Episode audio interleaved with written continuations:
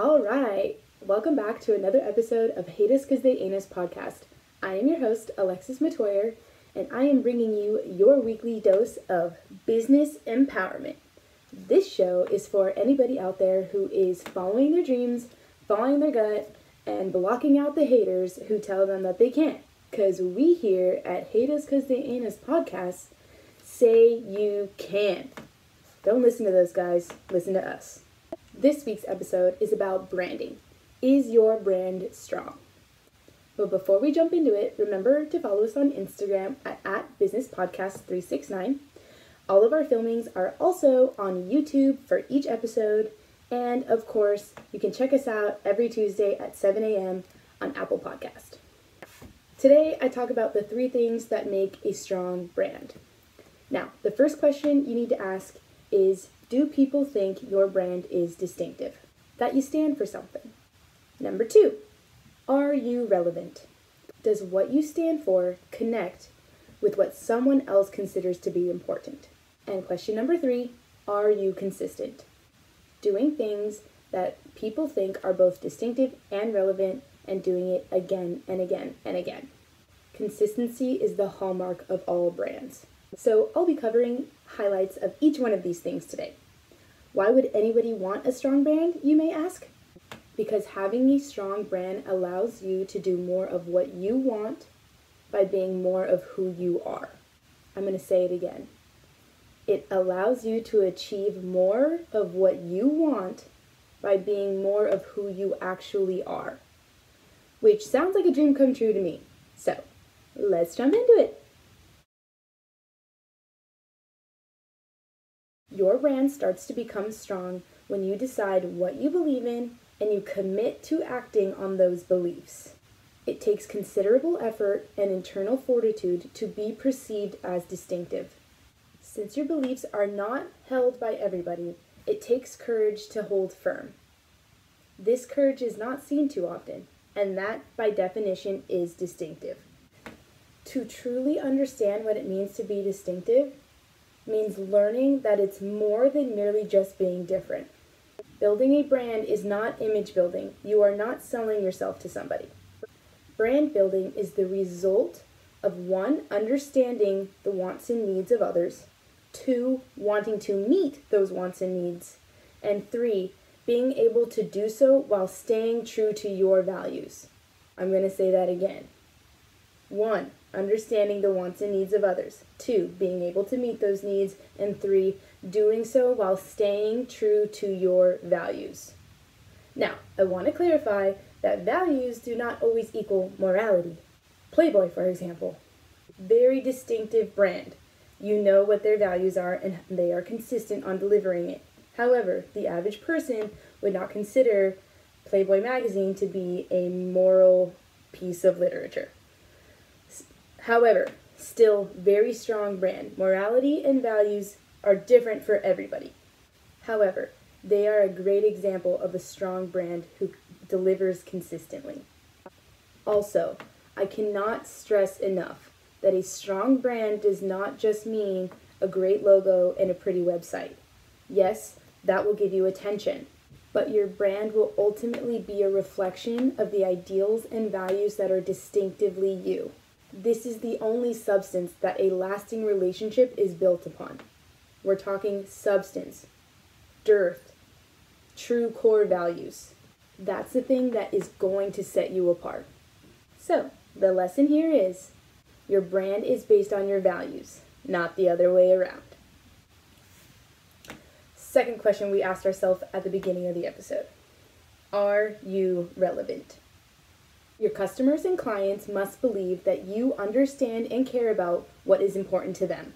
Your relevance gains every time you demonstrate that what is important to them is important to you. Distinctiveness and relevance are what fire up the power of your brand. Now, your relevance to your clients and customers is not only determined by your product and service, but by how it and you can effectively solve their problems and meet their needs. This requires a skill called thinking in reverse. If you want to be considered valuable, you must move out of your world and into theirs. You must first determine what they want and what they need. Second, you must meet their wants and needs with the strengths and abilities of your company. I'm going to say that again. First, determine their wants and needs. Then, meet those wants and needs with your company's strengths and abilities. That means relevance is a process. It starts with questions What do they want? What do they value? What do they expect? Once you have a framework, you can guide your actions to make yourself relevant. The most successful salespeople do this. They let the business owner or whoever they're pitching to talk and talk and talk, and they listen for the pain points.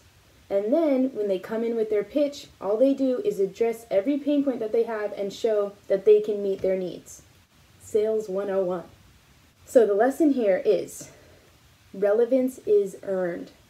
It's earned by the importance that others place on what we do for them and how well we do it. And then lastly, the third component to building a strong brand Consistency! You heard me. Doing the things that are distinctive and relevant again and again and again and again and again. As a brand, you only get credit or recognition for the things that you do consistently. But here's the kicker consistency requires the discipline to overcome circumstances, personal feelings, and for larger companies, the media. Take people like Oprah Winfrey, Sarah Palin, Martha Stewart. Regardless of whether you like them or not, need them or not, you feel like you know what to expect from these people because they've been so consistent in their behavior over so many years. Strong brands develop based on the consistency of their actions. Over time, people will learn that they can trust you if they keep getting consistent, trustworthy behavior. And in the absence of a personal experience, they'll go based on your track record your previous actions, your previous actions have led them to believe that you'll behave in a similar way when they go to see you. And every time you behave in that way that they expect, you reinforce the strength of the brand and trust grows. Now, on the reverse side, inconsistency is the quickest way to diminish and ultimately destroy someone's trust. So, the lesson here is consistency is the hallmark to every strong brand. Inconsistency weakens brands and trust. So, to summarize today's episode, is your brand strong? You need to ask yourself three questions. Do people think you're distinctive? Are you relevant? Are you consistently distinctive and relevant? If you said yes to all these questions, then you are well on your way to achieving more of what you want by being more of who you actually are. Your core values, meeting the needs of other people, on a consistent basis. Now, because we covered so much in today's episode, I am not going to be doing the segment Little Known Fact. Ha! Just kidding. That would be inconsistent. So here it is. Amelia Earhart and Eleanor Roosevelt once went on a joyride. So I chose this fact because both of the women actually have strong personal brands. Both of them were known for being daring and look, this is an actual reflection of who they truly were. They were being authentic, their brands were authentic to them. It reflected their true values. In 1933, Eleanor Roosevelt and Amelia Earhart ditched a fancy dinner in Washington, D.C., and hopped into an Eastern Air Transport Curtiss Condor for a quick trip to Baltimore and back, according to the Baltimore Sun. Earhart, who was wearing a white silk gown, piloted the plane for most of the flight. So, you can bust that little known fact out at your next dinner party and be the hit of the town. You're welcome.